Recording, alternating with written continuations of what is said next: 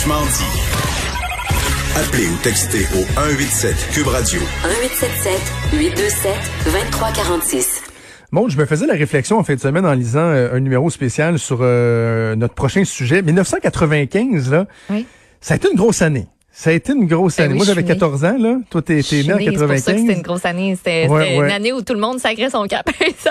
Ben, en fait, écoute. ça a été une des bonnes nouvelles, ta naissance de 1995, mais dans un océan euh, de mauvaises nouvelles. Ouais. Il y a trois semaines à peu près de ça, on a parlé du 25e anniversaire du départ des Nordiques. Euh, dans quelques mois, on va parler du 25e anniversaire du deuxième référendum euh, perdant pour euh, le camp Ouais. du oui. Et demain, on va souligner peut-être un anniversaire qui est moins présent dans la mémoire euh, de certaines personnes, mais bien présent encore dans, le- souvenir de notre prochain invité. C'est le jour où le Comité olympique international a annoncé que c'était Salt Lake City qui était retenu pour les Olympiques de 2002 et non pas la ville de Québec. Paul qui était membre du Comité Québec 2002 et qui est évidemment spécialiste des questions olympiques, euh, se joint à nous pour en discuter. Monsieur Hull, bonjour. Euh, Bonjour à vous. Oui, j'ai entendu vos, vos anniversaires et euh, à part ce qui va se passer demain ou après-demain, euh, les éléments dont vous avez parlé euh, ont contribué et flottaient, comme on dit, euh, comme un petit nuage gris euh, dans les semaines et les mois qui ont précédé la décision. Euh, ce ne sont pas des éléments qui étaient décrochés euh, de la décision. Il y avait quand même beaucoup de choses qui se disaient dans les coulisses au CIO. Ces gens-là venaient régulièrement à Québec et, euh, euh, comme on dit, en, en Amérique du Nord, puisqu'ils sont allés également à Salt Lake City. Et ce n'est pas déconnecté. La, la, la, les difficultés des Nordiques, euh, Marcel Aubu, à l'époque, siégeait également sur le comité Québec 2002 et il espérait grandement tirer profit, euh, par exemple, des améliorations des, à coût de millions du Colisée de Québec d'alors.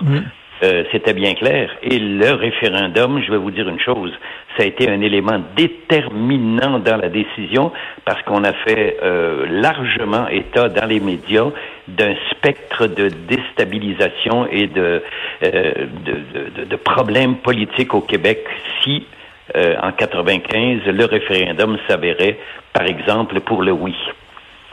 C'est intéressant ça parce qu'il y a un de vos anciens euh, collègues du, euh, du comité qui lui c'est dans l'article d'Alain Bergeron ce matin euh, ce week-end euh, dans euh, le journal je pense que c'est René Paquet qui disait bah non ça a discuté un peu mais euh, ça n'a pas non, nécessairement non, été fondamental mais à votre sens oui ça, ça, ça a joué. là. Écoutez, on en, on en entendait largement parler.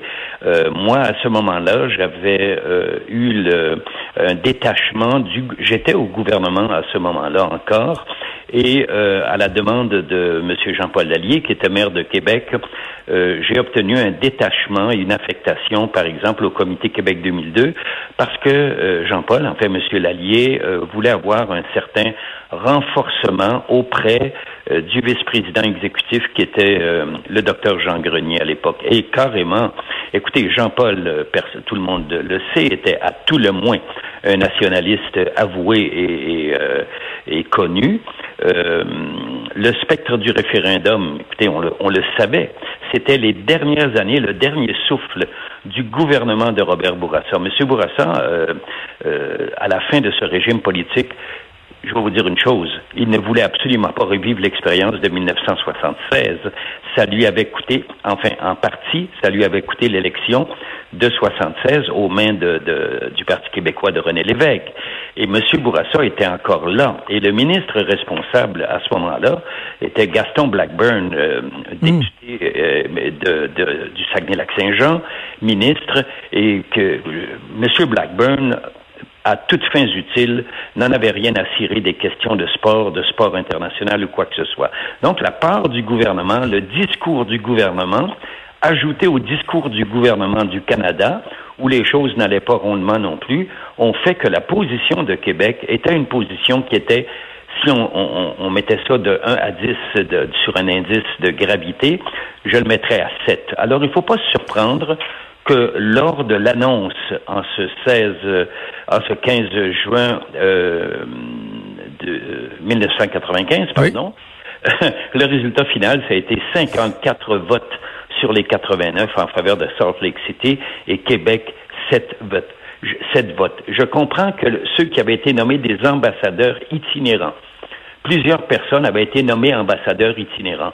Ces gens-là étaient de toute provenance, d'anciens hauts fonctionnaires euh, qui avaient des certaines fonctions, etc. Il faut dire une chose, dans le milieu de la diplomatie internationale du sport, il y a une règle absolue. Vous devez à tout prix maîtriser, à tout le moins, trois langues, quelles qu'elles soient, mais vous devez parfaitement parler l'anglais. Or, un des grands problèmes que nous avions euh, au sein du comité, c'est que l'expression anglophone, ce qu'on appelle the fluent language, il n'y en avait pas beaucoup qui l'avaient. Deuxièmement, euh, la, la, la pression que Québec pouvait mettre autre que d'être une ville historique, ce qui était magnifique, c'était probablement les, les, plus gros points en faveur de Québec, c'était ça. Mais pour le reste, on avait de sérieux problèmes. Beaucoup d'équipements étaient à, à, rénover. Le problème de Sainte-Foy était un problème majeur. La mairesse André Boucher étant une de celles qui euh, était considérée comme une opposante ben oui. politique euh, officielle. Et en sous-main, elle avait un partenaire d'occasion à ce moment-là, un allié de circonstance, qui était le roi des ondes de l'époque, qui était André Arthur. Oh. André Arthur à CHRC, qui faisait campagne jour après jour, après jour, après jour, contre cette candidature en dénonçant euh, qui euh, telle personnalité qui était un incompétent, qui un tel autre qui avait des intérêts comme ceci et comme cela. Écoutez, on, je suis certain que pendant une période de, de deux ou trois ans, ça a été le sujet numéro un de ces émissions quotidiennes euh, à la station CHRC. Et quand on connaît à l'époque euh, la puissance euh, du micro de M. Arthur, je lui reconnais cette qualité. On ne parlera pas des autres. Euh, il faut dire que ça a donné un sacré coup. Or, quand on dit que le sondage, 15 000 personnes étaient au carré d'Youville, etc., etc., qu'il y a eu des larmes de crocodile qui ont été versées, je vais vous dire une chose. Moi, je n'étais pas à Budapest, mais je couvrais l'événement pour euh, un réseau national et, et, une de ses filières, euh, une de ses filiales, pardon, euh, c'était attendu. C'était attendu. Peut-être pas sept votes seulement. Mais, mais, mais, mais, mais, mais, mais, monsieur Hull, justement, c'est là que je voulais aller avec ma prochaine question parce que on s'entend là que le 7 votes seulement, ça a été un peu l'insulte à l'injure, ça a été Oui. une gifle, mais, mais sachant tout ce qui jouait euh, contre Québec, pourquoi avoir décidé de, de, de faire l'aventure, sachant que ça pouvait se terminer avec euh, une certaine cicatrice, là, un certain euh, dommage dans l'opinion publique, dans le dynamisme, dans l'humeur des gens, si l'entreprise était vouée à l'échec à toute fin pratique. Quand on, en, quand on embarque dans un bateau comme celui-là, euh, on a envie de sauter lorsqu'on voit encore la côte à proximité. On se dit qu'il y a un kilomètre, on peut peut-être le nager, mais le bateau était rendu trop loin. Les gens ont, ont convaincu. M Monsieur Lallier n'était pas le premier euh, magistrat euh, parfaitement convaincu. Jean-Paul n'était pas quelqu'un qui était à l'aise avec le discours du sport et tout ce que ça entraînait. C'était bien clair. Mais il s'est laissé convaincre. Et lorsque Jean-Paul Lallier est convaincu de quelque chose, c'était un orateur extrêmement puissant, extrêmement convaincant. Et je pense que jusqu'à la fin, jusqu'à Budapest, il a euh, défendu cette réputation. Mais dans l'ensemble, euh, je dirais pas qu'il y avait ce qu'on appelle une synergie gouvernement du Québec, ville de Québec, gouvernement du Canada, ça tirait euh, assez dans toutes les directions. Hmm. Euh, vous savez, le, le, la situation faisait également que l'économie n'était pas à son meilleur. On avait quand même traversé le début des années 80 euh, avec certaines difficultés et on voyait aller les choses on voyait très, très bien aller les choses. En 1994, tout le monde se disait, Lillehammer, c'est le modèle absolu, c'est comme ça que des jeux d'hiver devraient être faits. Et euh, euh, son équivalent. Québec se pointait comme étant une ville particulièrement bien définie par rapport à son histoire, son esthétique, euh, son environnement qui prêtait à la chose. Mais on avait peut-être sous-estimé qu'au au vu du cahier technique des fédérations internationales, les coûts devenaient astronomiques. On exigeait des montagnes avec un tel angle pour la descente. On exigeait également une patinoire, un, un stade de glace intérieur. Écoutez, il n'est même pas fini. On est en 2020. Oui, il est en train de se construire.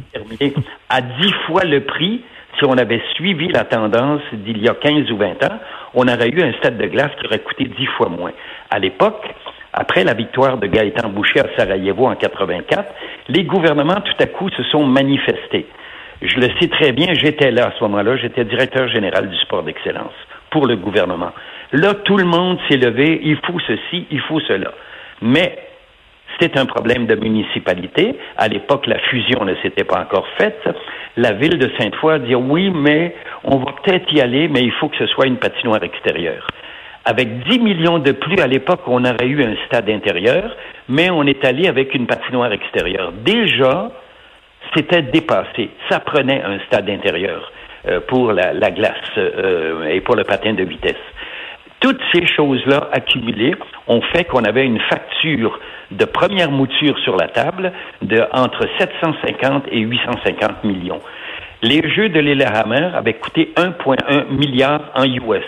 Je vous assure que, compte tenu de ce qu'on observe lorsqu'on fait les études de budget sur une période de 30 ans sur les cycles olympiques, généralement, le dépassement est entre 40 et 50% du budget initial. Et ça ne s'est pas démenti. Salt Lake City, finalement, ça a coûté 2,5 milliards.